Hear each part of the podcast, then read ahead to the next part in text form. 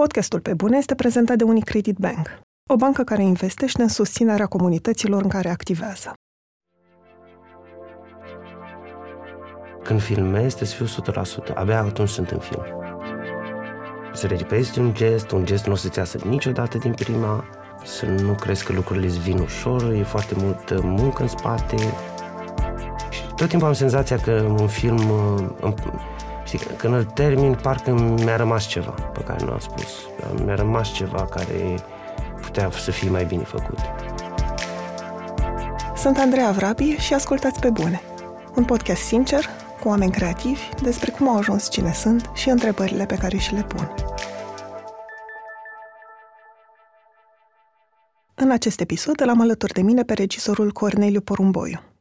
Corneliu s-a născut și a crescut la Vaslui, unde o perioadă a făcut fotbal pentru că tatăl lui, Adrian Porumboiu, era un arbitru cunoscut de fotbal. Pentru că nu știa ce altceva să facă, dar știa că Vasluiul îi se pare un oraș prea mic, la finalul liceului a dat admiterea la facultatea de management la ASE. În timpul facultății, vărul lui l-a dus să vadă un film la cinematecă și își amintește că a rămas cu o stare de fascinație pentru lumea din film, cu totul diferită de cea din filmele cu Bruce Lee pe care le văzuse până atunci. După terminarea ASE-ului, a dat admitere la facultatea de regie și s-a făcut remarcat cu scurmetrajul Călătorie la oraș, care a luat locul 2 la Cannes în secțiunea Cine Fondation. Apoi, prezența lui la Cannes și la alte festivaluri a devenit constantă, cu filme ca A fost sau n-a fost sau Comoara. Cel mai recent film, La Gomera, spune povestea unui polițist corupt, care călătorește pe o insulă pentru a învăța un limbaj fluierat, cu scopul de a scoate din închisoare un traficant de droguri. În filmele sale, Corneliu revine la aceleași teme care îl preocupă, comunicarea dintre oameni și relația dintre indivizi și societate. Spune că acum nu-și imaginează că ar putea să facă altceva în afară de filme, pentru că îi place prea mult meseria lui. Salut, Corneliu! Mă bucur că ai acceptat invitația mea. Mulțumesc pentru invitație. La prima vedere, La Gomera pare un film foarte diferit de celelalte ale tale, de la cum este structurat, care niște capitole, până la cum arată. Și sunt curioasă dacă și tu îl simți ca pe ceva diferit, dacă e ceva ce ți-ai propus. Când fac un film, am un subiect, plec de la un subiect și după aia mi-acord foarte, libertate foarte mare formală. Tematic este în zona celorlalte filme pe care le-am făcut, um, uh, despre limbaj, raportul ăsta dintre individ și societate, poate ca ton cumva e mai noir, nu? Dar asta mm. poate să țină și și de felul în care văd eu lucrurile azi, sau văd lumea azi. Într-adevăr, stilistic e, foarte, e diferit. Eu îl asociez cumva cu a doua parte din Comoara. Oricum, în Comoara încercasem uh, o zonă mai uh, uh, epurată formal, o zonă de fabulă. Deci sunt elemente pe care le-am uh, lucrat acolo și am început să le, să le structurez din filmul ăla și au, și-au găsit altă... Au evoluat aici, probabil, aș putea spune. De exemplu, ca și tema grădinii. Și în Comoara să petrece o, o mare parte din acțiunile acolo să petrece în grădină. Aici sunt mai multe grădini, uh, care fiecare are, joacă un rol uh, important în uh, destinul, să zic, cu ghilimele de goare ale personajului. Ce stare ai de obicei după ce termini un film? Te gândești deja la următorul? Ești obosit și vrei o pauză? Te întrebi dacă o să mai fie un următor film? În general e o stare da, de gol, de vreau să lucrez la altceva imediat. Da, și oboseală, evident, sunt foarte obosit, dar pe de altă parte am nevoie de un proiect următor cât mai repede. Știu că va urma o perioadă de de promovare a filmului, dar încerc să, imediat încerc să mă documentez ori pentru alte subiecte pe care le am, ori uh, să văd lucruri noi. Uh, nu-mi place. nu-mi place de intervalul așa de între proiecte la nu, nu, nu. Mă simt probabil cel mai uh, da, e cel mai uh, neplăcut pentru mine. Și grea despărțirea de un film, pentru că mă gândesc că e e un subiect sau nu doar un subiect, e un proiect, un lucru la care ții și care a stat în mintea ta luni, poate uneori ani.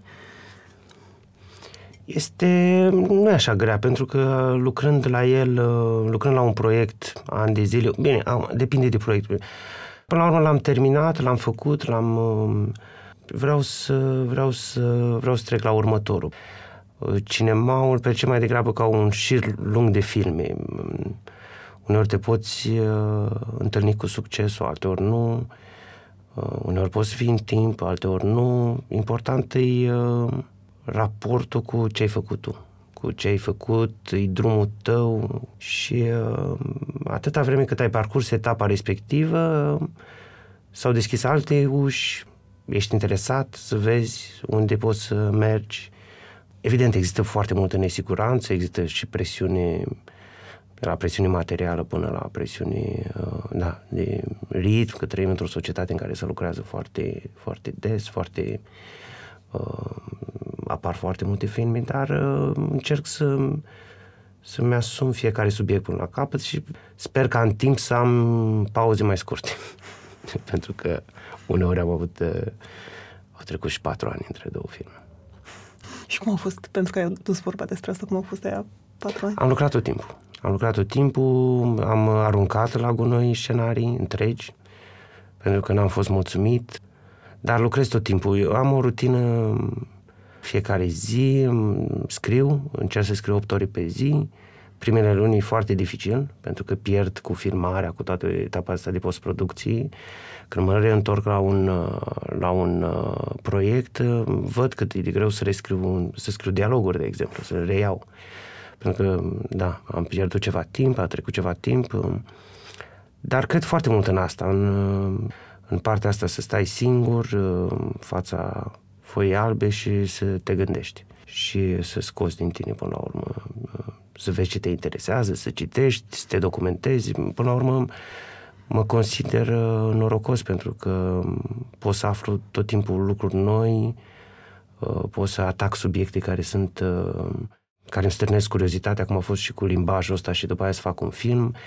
Nu mulți oameni au luxul ăsta și cumva, dincolo de orice, mă, mă consider chiar un, uh, un norocos. Pentru că ai adus vorba despre limbajul ăsta, despre El Silbo, care e folosit pe insula La Gomera. Știu că ai aflat despre el dintr-un reportaj TV. Da. Ai știut imediat că vrei să faci un film despre asta sau a durat, să a așezat cumva ideea? Terminasem polițist adjectiv, eram în Franța la Socri și am văzut reportajul cu pricina. Cred că imediat m-a... Am zis, băi, trebuie să fie ceva aici. Polițist adjectiv să termina cumva într-o cu o lecție de asta de maiotică, lingvistică, care de altfel găseam personajul ăla foarte găunos și mă, toată teoria lui, de fapt. Mi se părea așa foarte uh, cusută cu ața albă și în timp, uh, uh, cred că prima oară din curiozitate am, uh, am început să mă uit, să văd pe YouTube, să mai citesc ceva ce am putut să mai găsesc eu pe, pe internet. Și după aia, într-adevăr, știi cum e, te gândești, băi, dacă ar fi, cam cum ar fi un subiect ăsta, după aia au durat, am lucrat la altele, foarte serios am început să scriu după Comoara. Dar cred că m-am gândit la început. Da, din prima clipă cred că m-am gândit, băi, poate să fie un subiect de film aici. Și pentru că ai adus puțin mai devreme vorba despre documentare, spunem practic cum arată ea pentru tine. Ce cauți să citești sau te uiți la filme? Cam, da, din toate. Caut întâi să citesc despre subiect, mă interesez, mai întreb oameni care au legătură la un moment dat cu, cu domeniul respectiv. Uneori se întâmplă chiar să mă duc la fața locului să văd, uh, cum s-a întâmplat în polițist adjectiv, am stat uh, uh, am stat destul de mult, am văzut procedura pas cu pas, că la până la urmă un film procedural. Și mă inspir din asta, în altele, în alte subiecte doar citesc sau vorbesc cu oameni, depinde foarte mult de subiect în sine aici. A durat ceva până am luat legătura cu cineva de pe insulă. Cu... Mi-a tradus cineva o carte singură am, de, scrisă despre limbaj.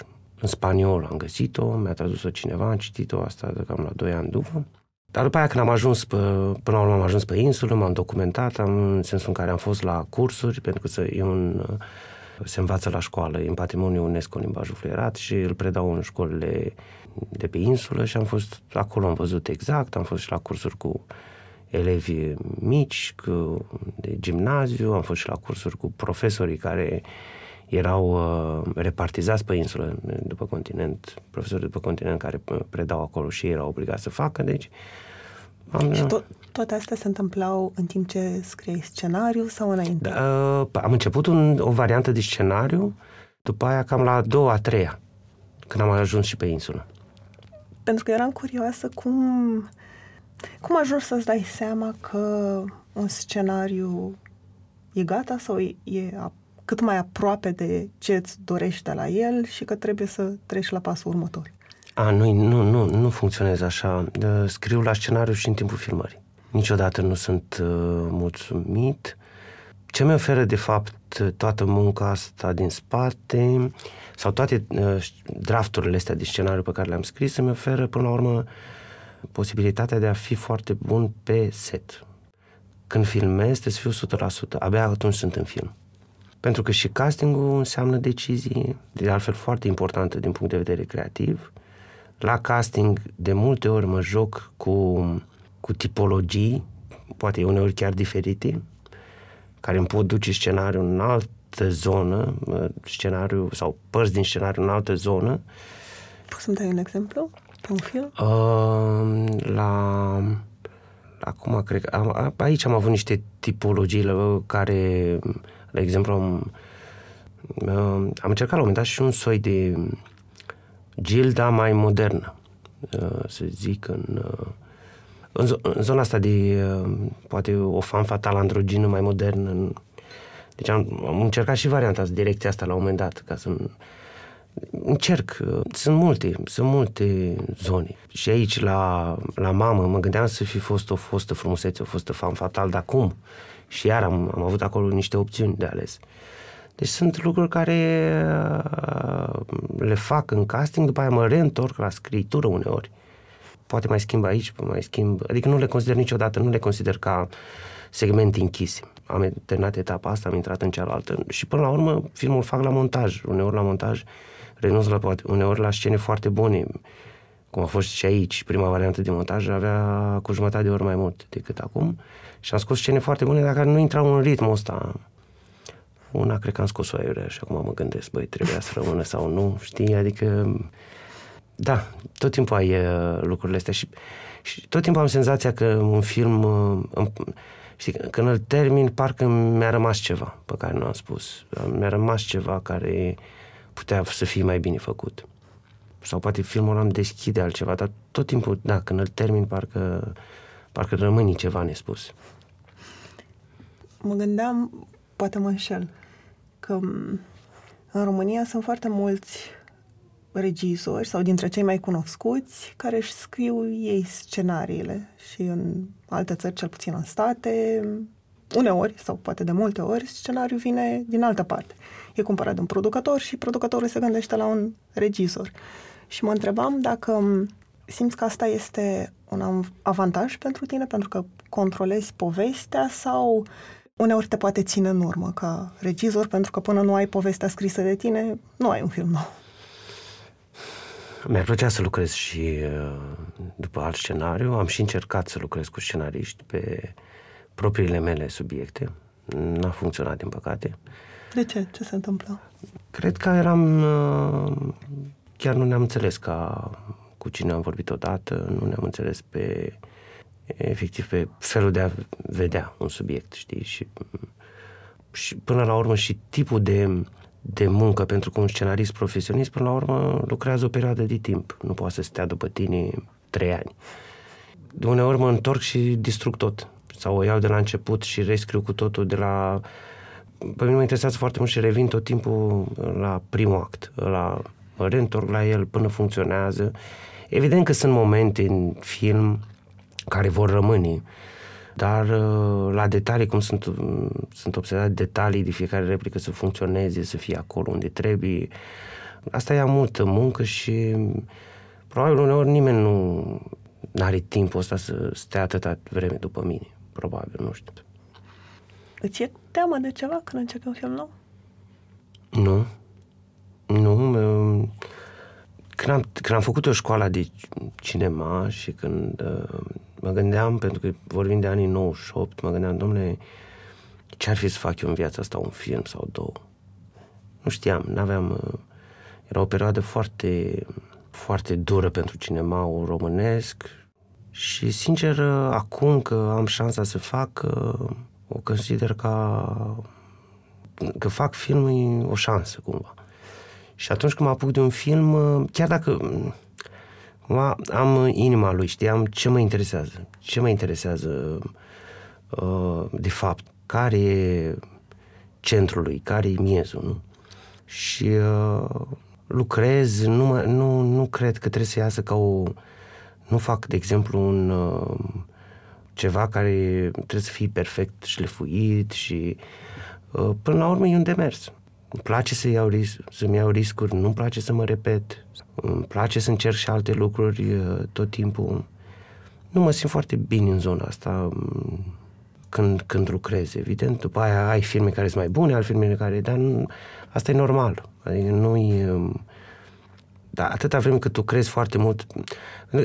Când crezi foarte mult în, în subiectul ăla și în ce vrei să faci, te înham la chestia asta, dacă nu n-ai rezistat, pentru că totuși e multă muncă în spate, e și un risc financiar foarte mare, pentru că un film, chiar dacă, bine, am făcut și filme cu bugete mai mici, unde am considerat tot timpul dacă fac un film ca al doilea joc sau Fotbal Infinit erau, erau filme de poate experimentale, al doilea joc era un film experimental, al, uh, Fotbal Infinit era un, un film care, deși îl consider foarte bun și foarte pertinent cumva, cu, dar era până la urmă un portret și nu știam acum, ok, nu poți să te aștepți că publicul va citi și planul 2 și, și am zis, ok, merg pe și fac filmele astea, le fac pe, din surse proprii, nu nu merg la CNC să caut finanțare, au fost făcute de compania mea, dar după aia când faci filme mai mari, evident, apar și costurile astea mult mai mari. Dar n-am simțit niciodată că atâta vreme cât am uh, și cum te arde să spui ceva și chiar vrei să spui necesar pentru tine, n-am, nu vă zic că am avut uh, vreodată frică sau ezitări. Evident că te gândești la foarte multe lucruri, ai variante, ai variante, de exemplu, de costum, ai variante de personaje, ai variante de orice, de case, de locații, de, ai tot timpul variante. Atâta vreme cât ai stat și la scenariu, te-ai gândit și um, atâta, alea vin, sunt alea care la un moment dat să limpezește totul la filmare și parcă aia e decizia, știi?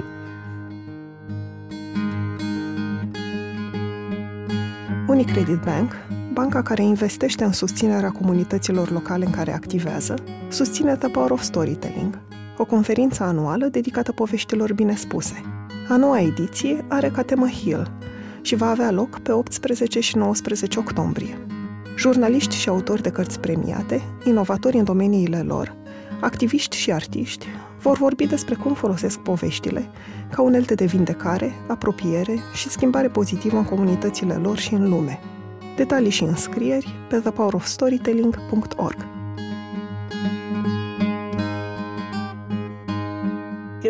felul ăsta de a nu neapărat de a nu căuta perfecționismul, dar de a înțelege că toate lucrurile pe care le faci și le facem sunt de fapt un proces al nostru în care, din care învățăm lucruri sau, nu știu, ne dezvoltăm. E ceva ce ți s-a transmis de mic? Uh, cred, că a f- uh, cred că a fost foarte importantă perioada aia de fotbal. Când am făcut fotbal când eram copil, uh, și după aia antrenamentele uh, cu tatăl meu, că taică meu visa ca eu să ajung, că taică meu era, tatăl meu era uh, arbitru. Arbitru, pardon. Așa și eu făceam fotbal, el la rândul lui a fost fotbalist, dar la un moment dat a renunțat din cauza unei accidentări, visa cumva ca eu să ajung mare fotbalist și ne petreceam verele uh, făcând antrenamente amândoi, de două ori pe zi. Asta s-a întâmplat la 15 ani, o vară, nici nu m-a lăsat în vacanță atunci și uh, dimineața făceam un antrenament pentru el, fizic, adică și după amiază un antrenament cu mingea. Și rutina aia de sportiv cred că m-a ajutat. Să regiprezi un gest, un gest nu o să-ți iasă niciodată din prima, să nu crezi că lucrurile îți vin ușor, e foarte multă muncă în spate. Pentru a, de exemplu, pentru a lovi o mingea bine trebuie să faci sute de ori să o lovești. Lucrurile astea au, au contat foarte mult. Și un tip de educație de asta destul de rigidă, nu? Că aveai antrenament, aveai școală, aveam școală, după aia aveam antrenament în fiecare zi. Uh, am cunoscut foarte multe personaje, mulți acolo. Cred că asta a contat, um, într-un fel. A contat uh, educația asta. Că uneori mă regăsesc că nu mă aștept să vină, să am inspirații sau să, așa, din, din, uh, din nimic. Inspirația îți vine după ce stai pe un subiect um, câteva luni, abia după aia poți. Sau și la filmare. La filmare, uneori și zic, poți să fii inspirat o zi, două, trei, dar nu poți fi inspirat 50 uh, de zile. Trebuie să-ți pregătești decupajul, trebuie să te gândești exact la direcții, cam ce stil vrei.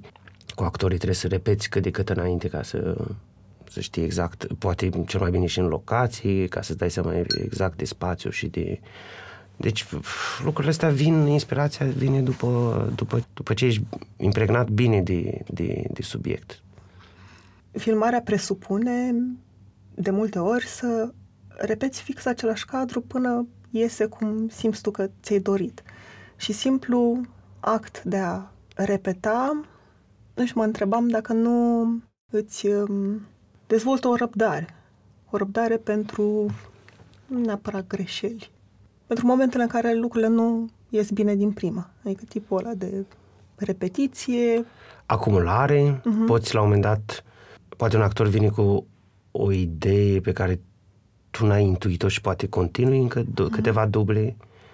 Uh, ok, vreau, vreau să mergi uh, vreau să mergi în direcția asta, poate încerci o variantă, uneori uh-huh. încerci variante pe uh, ți se pare o nuanță, că trebuie explorată mai mult. Uh, sunt lucruri pe care le descoperi și tu acolo, mm. uh, unele dintre ele, că nu e o execuție, da, fixă, domne. După aia, din experiența mea, uitându-mă la când alegem, uh, când aleg după aia în masă, la, la montaj, când aleg uh, dublele bune, 60-70% sunt cele marcate și pe set. Deci să mai schimbă lucruri, știi? Cred că asta e procentul, să nu mă înșel oricum nu e foarte aproape de 100%. Știi că pe set zici, ok, mi-a plăcut dubla treia, ok, a șaptea și nu știu. Uh, dar uneori vezi, e foarte ciudat că se schimbă privirea. După câtva timp, când ajungi la montaj, uh, uh, uneori, da, poate funcționa în contextul ăla o altă dublă. Apropo de montaj, mie mi-a rămas mm, în minte dialogul care începe, cred că e pe la început, dacă nu e chiar primul dialog, metabolism, în care e o discuție despre diferența dintre a filma pe peliculă și a filma digital. Pentru că pelicula te obligă să filmezi cel mult 11 minute. Și mă întrebam cum te-a ajutat creativ constrângerea asta, pentru că primele filme sunt făcute pe peliculă ale tale, nu? Da, da. Adică dacă te ajută să te nu. focusezi mai mult.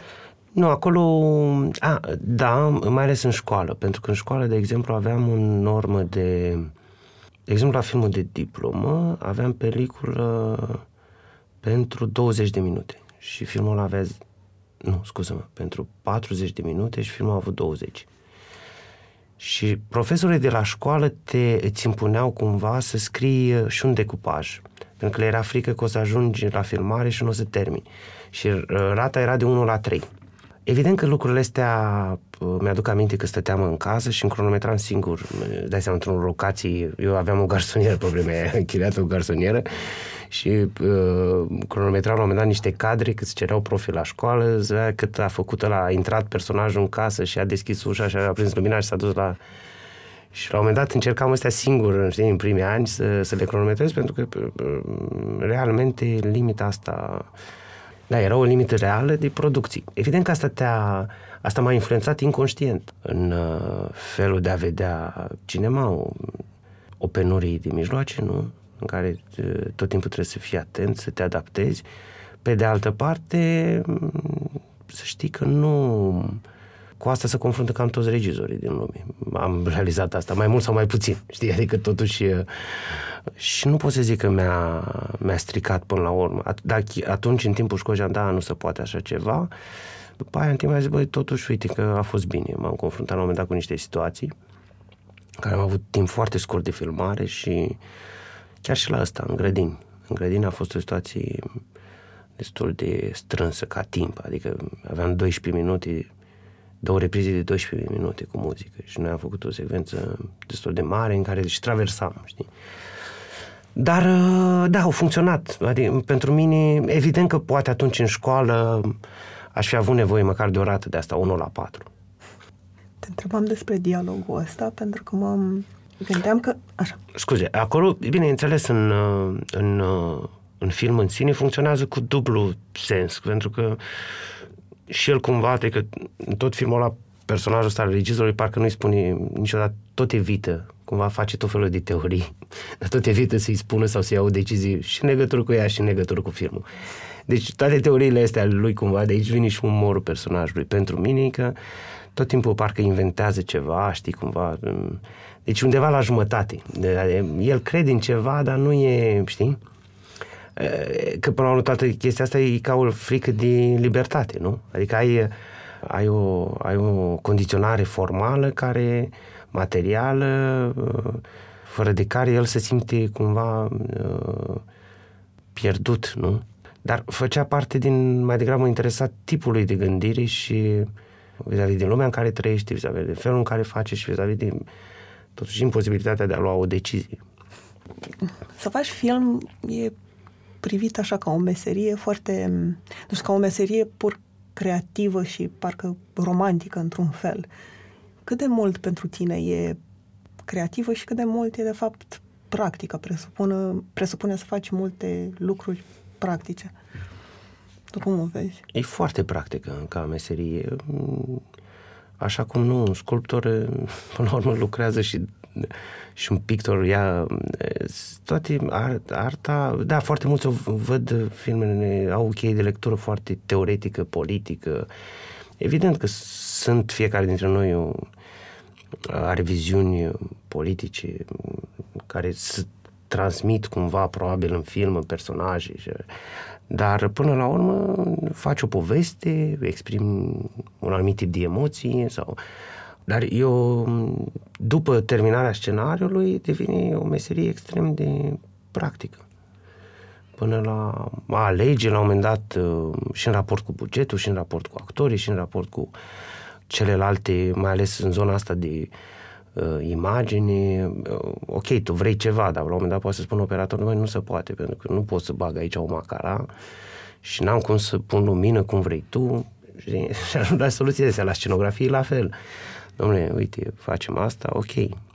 Și uh, costume, toate astea sunt uh, foarte palpabile. Cum.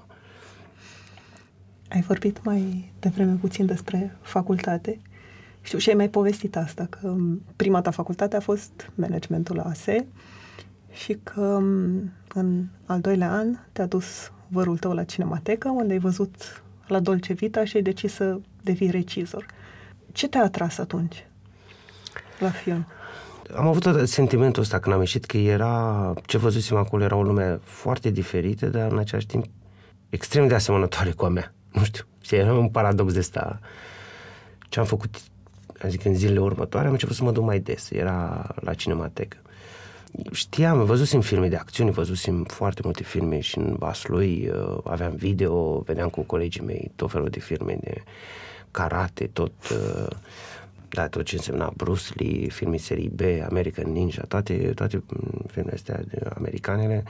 Dar aici am avut, uh, da, am avut un sentiment foarte ciudat, un soi de Uh, nu mai văzut filme de tipul ăsta, m-au făcut, uh, am devenit curios, am început să mă duc din ce în ce mai mult și nici nu mă regăseam la ASE, nu-mi plăcea deloc, nu da deloc. Și uh, poate la început m-am ascuns în cinemateca aia, știi? Adică m-am zis, băi, ia să stau eu pe acolo să văd filme și ușor, ușor m-am gândit la asta, știi? La... Că aș vrea să fac. Că aș vrea să fac uh, cinema. Ce credeai tu că înseamnă să faci cinema înainte să faci facultatea de regie și cum ți s-a schimbat percepția după aia? Am Pentru că una e să spui, vreau să fac cinema și nu știu să-ți imaginezi doar. Aveam uh, prieteni care terminaseră regie, Alecu Condurache, uh, prieten din Iași, care terminase uh, un ATC-ul și lucra la TVR Iași. Mă mai duceam cu el la filmări, mă duceam destul de des în Iași, mai vorbeam uh, despre scenarii, mai scriam. Uh, am mai avut un alt prieten, Viorel Timaru, care era student și mm, a terminase de fapt aici la aproape era în terminal la regii și m-am mai dus și pe la el pe la filmări. Deci am avut o relație de asta directă cu, cu mediul și cum să fac lucrurile. Evident, foarte de departe. Nu, că nu participam la castinguri sau uh, Alecu făcea un, zona asta de, și de documentar, lucra mai mult. Da, vedeam cum ce înseamnă să pui să pui camera să faci un detaliu, ca după aia să legi asta cu un plan mai larg, știi? Și uh, începusem la un moment dat să mă uit la filme și așa, la sintaxă, la de ce a făcut aia, să mă gândesc în zona asta. Evident că te aștepți, începi să gândești, te, de la un moment încolo nu te mai uiți mai la poveste. Și uh, evident după aia în școală intri în cu tot o altă poveste, pentru că da, intri în lucru cu actorii care nu, nu știam ce, ce înseamnă, cum să mănâncă înainte, nu știam ce, cum să face de fapt, adică acolo înveți foarte mult. Aia, ce simți pe... că ți-a fost cel mai greu să înveți în școală? Cum se face? Nu pot să zic că am ceva. Cred că ce am, am simțit dificil, nu mă simțeam deloc bine în platou. Simțeam că e ceva fals în platou de filmare. De ce? Nu știu, aveam senzația asta um, că e ceva că e ceva fals acolo, nu știu, nu, nu, mă inhiba puțin și în lucru cu actorii. Abia acum am revenit la platou. Abia la Gomera am uh, reînceput să lucrez în platou. Explică puțin, că nu înțeleg asta. Ce înseamnă în platou? În platou e constru- uh, decor construit. Mm. Adică e un interior uh, unde ai lumini și tu faci pereții, simulezi pereții, că e cameră și nu e un decor real, adică te duci, filmezi într-un hotel, știi? Și în hotelul ăla chiar filmezi într-un hotel. Aici faci, filmezi un exterior într-un exterior, filmezi un hotel și după aia camera de hotel o refaci în altă parte, într-un platou. Și tu te simțeai bine în exterior, dar nu e, în Exact, platou. da. În platou nu... Uh, nu mă simțeam efectiv, nu am simțeam ceva fals, nu știu. Poate și povestea avea ceva, nu știu, am făcut un film de anul 3, n-a ieșit deloc bine. Foarte forțat, foarte, uh, da, gripat așa cumva. Și, uh, da, uh, acum uh, chiar m-am simțit bine la, la Gomera. Am putut să reconstruiesc. Cred că ținea și de factura lucrului în sine și de calitatea finisajului și poate, nu știu. Dar știu că e greu să-ți dai seama. Sunt 2000, vorbim de 2003, probabil. Dar totuși am avut tot timpul, tot timpul am avut un... Uh, de exemplu, a fost sau n-a fost, era foarte simplu să fi făcut într-un platou. Dar l-am făcut într-un platou real, știi? Am simțit, da, nevoia să fiu conectat la un tip de realitate, știi? La ceva concret. Poate.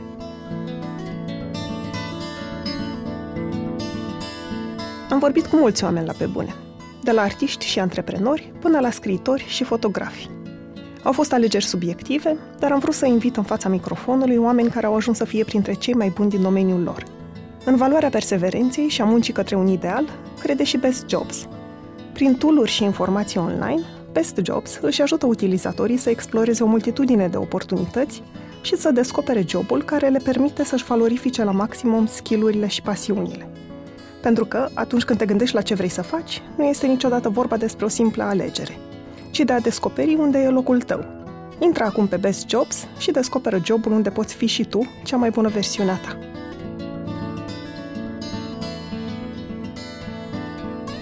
Crezi că dacă filmul tău de diplomă n-ar fi fost, um, dacă n-ar fi câștigat premiul la Cannes, crezi că ți-ar fi fost mai greu să faci film, mai ales în anii 2000, când se făceau puține filme în România?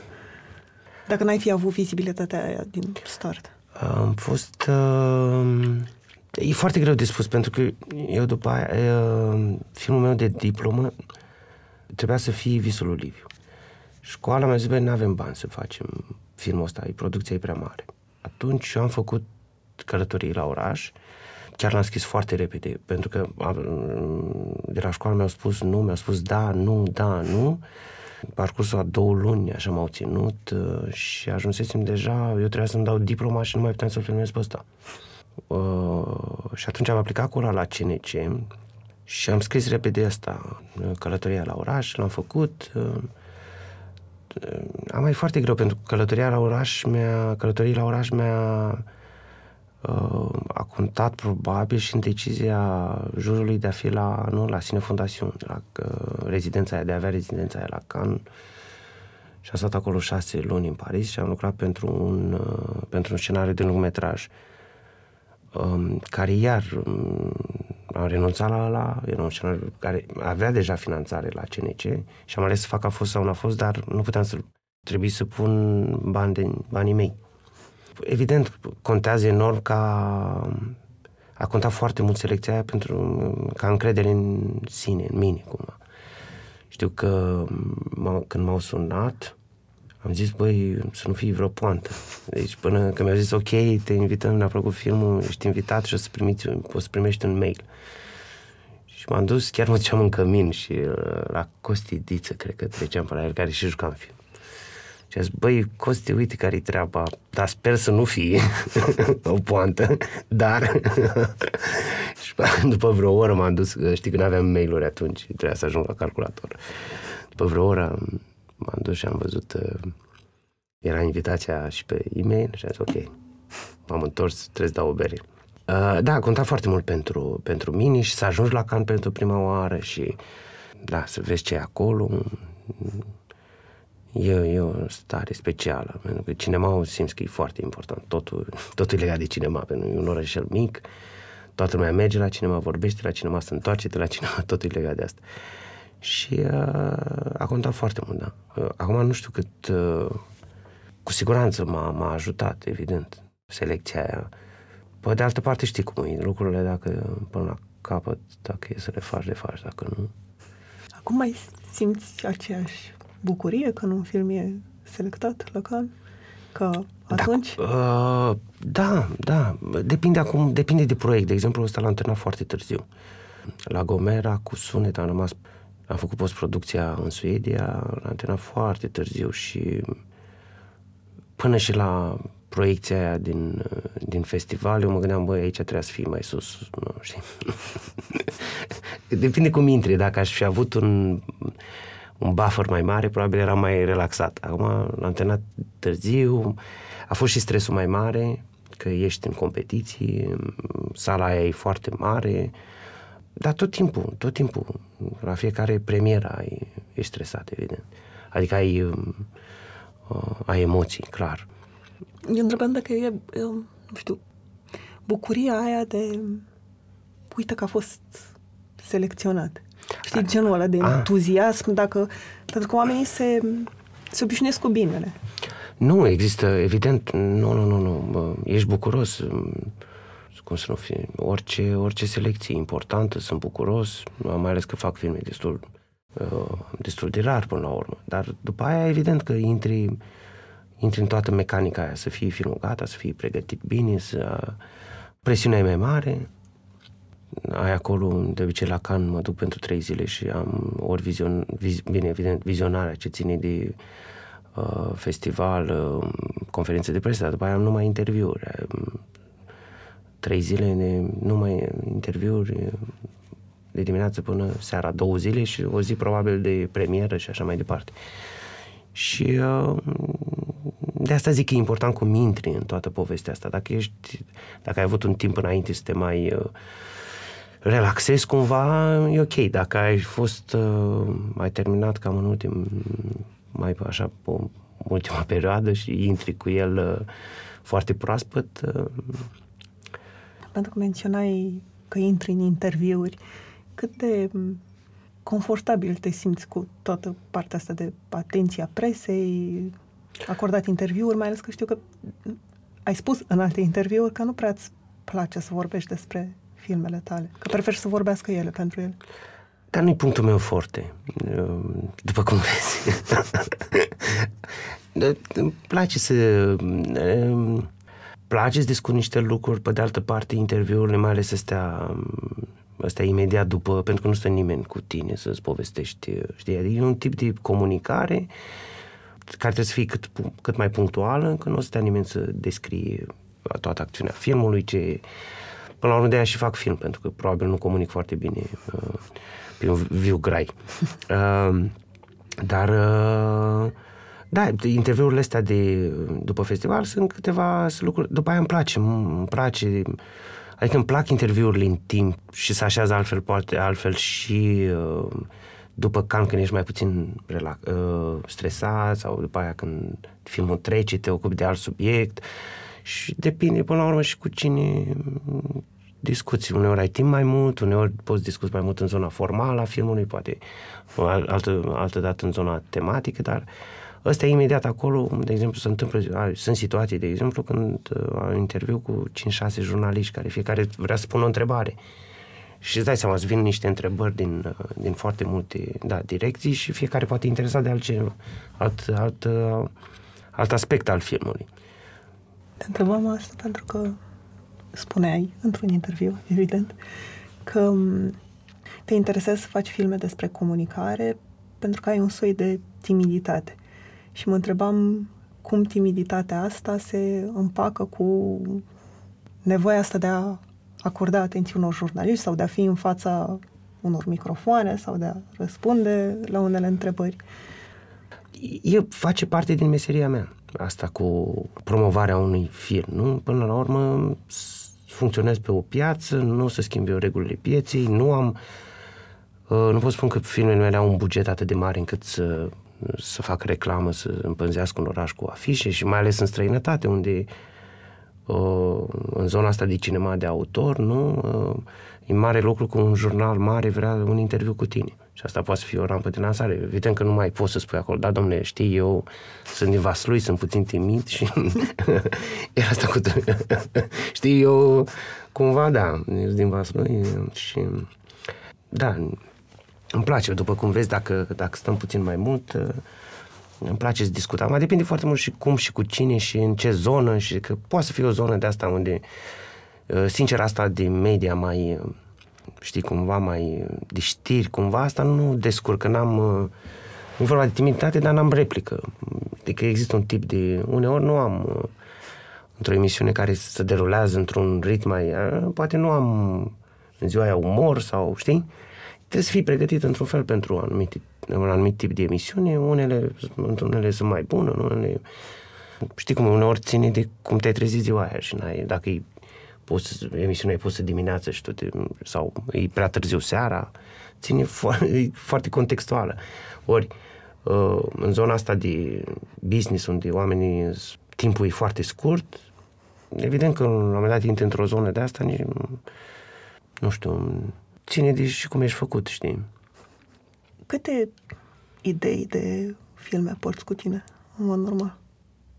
Am multe uneori sunt idei, uneori sunt situații. Poate uneori un personaj. Am tot timpul, dar cu asta, știi, asta fiind meseria mea până la urmă, da, văd lucrurile prin filtrul ăsta. Mi-ar face, de exemplu, să fac la un moment dat un musical. Sunt notate așa pe undeva. Unele, unele sunt mai avansate, la unele citesc, pentru unele încep să mă documentez. Și Dar nu pot că... să spun, uh, știi, nu pot să spun exact, 3 Că mă întrebam cum știi când e momentul pentru una dintre ele sau cum, cum alegi, cum prioritizezi? E foarte greu de spus, pentru că, de exemplu, în cazul a fost sau nu a fost, am decis imediat să-l fac. Era o, mai, era o povestire de asta, mai spuneam eu din când în când cu prietenii la bere și uh, la un moment dat când am, am scris-o am scris-o imediat ce am zis că vreau să o fac. La fel s-a întâmplat și cu a, al doilea joc a, și cu fotbal infinit s-a întâmplat la fel. Pe altele, altele, alte idei ne-am lucrat ani de zile. Și între timp am, am a existat și au existat, au existat și situații în care am lucrat la un scenariu pe care l-aveam finanțat deja înainte de a fost sau nu a fost, aveam și finanțare de la CNC. Am renunțat pentru că mi se părea că e prea, lucram de 2 ani la el și mi se părea că e deja parcă nu mai avea viață, era foarte schematic pentru mine. Așa s-a mai întâmplat cu încă vreo două, trei proiecte pe care le-am lucrat după, între, între celelalte, între a fost sau nu a fost și polițist și e foarte greu de spus. Uh, da, simt, nu știu, cumva simt, da, mă, trebuie să-l fac pe ăsta. Dar e foarte ciudat. Și la care le-am renunțat s-au regăsit într-o formă sau alta în, în filme de după. Adică cumva tematic cred că aveau legături. Da, e foarte... Până la urmă... Subiectiv? Uh, nu, cred că până la urmă ai... Uh, fiecare film are timpul lui, nu? Până la urmă noi avem câteva, ca orice om, mai câteva obsesii. Și care sunt acum? Nu zic așa, A, ca, în, general. în general, știi, cu fiecare are... Nu, la mine revin temele astea, nu? Limbaj, comunicare, raport individ, societate, astea tot revin. Cu... Da, e foarte... Nu pot zic că am o, am o metodă, am o rețetă.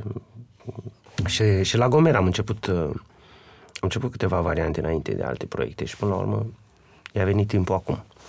Cred că asta e cel mai bine să poți lucra. Sunt subiecte care se așează în timp, în care poate nu ai vârsta să le faci.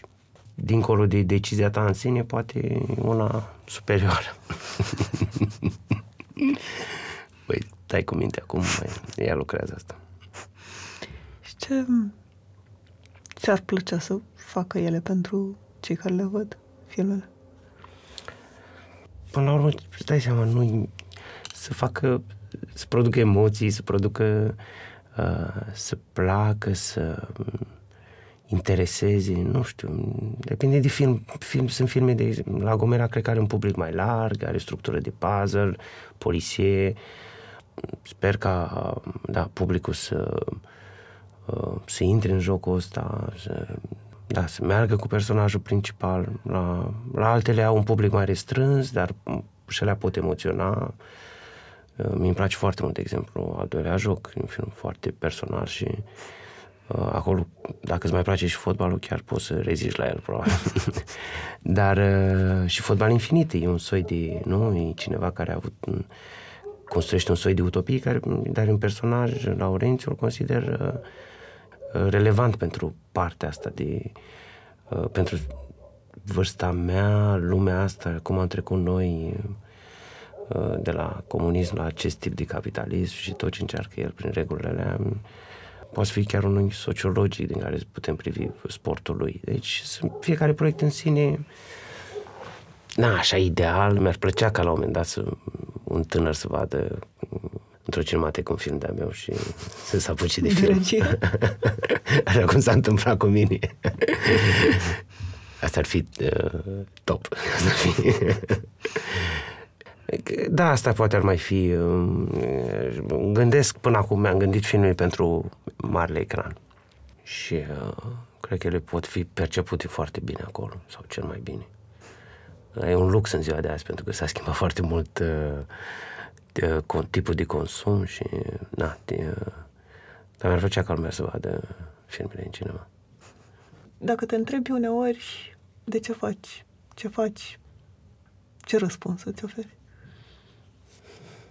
Nu un film special. De ce? Da, da, cinema. Uh-huh. Uh, consider că da, e, e lucrul care îmi place cel mai mult, mi-am dorit să-l fac, lucru care mă reprezintă cel mai bine, în care pot să fiu bun. N-am, uh, chiar îmi place. N-am, n-am dubii, niciodată nu. Știi că nu m-am gândit cumva, băi, să fac altceva de când m-am apucat de cinema. Încerc să mai dau cu părerea pe alte scenarii, mai discut cu firma mea, deși e mică, mai produce din când în când câte un film și îmi place să, să-mi dau cu părerea. Discut cu alți regizori, îmi place asta. Știi cum e când intri după aia în toată meseria asta și în meserii și de fapt e o meserie până la urmă. Ți-ai educat privirea, scrisul, ai lucrat atâția ani, îmi place atât de mult încât n-am, sincer, n-am, nu m-am gândit niciodată că aș putea renunța.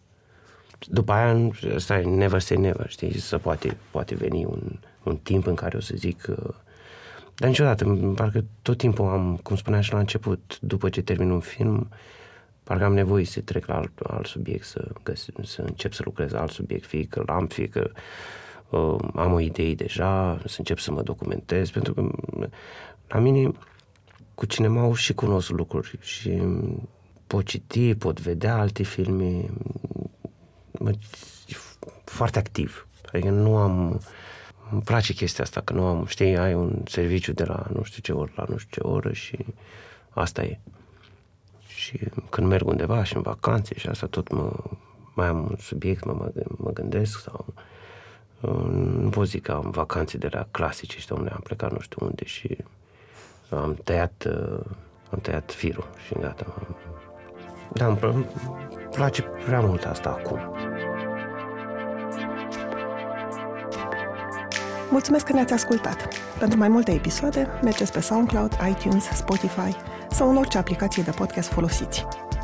Pe bune este un podcast produs de Dor, editor de sunet e Horia Baldea, tema muzicală e compusă de Alex Turcu, asistent de producție e Alina Șincu. Nu uitați, dacă v-a plăcut episodul, dați-l mai departe, ca pe bune să ajungă în căștile cât mai multor oameni.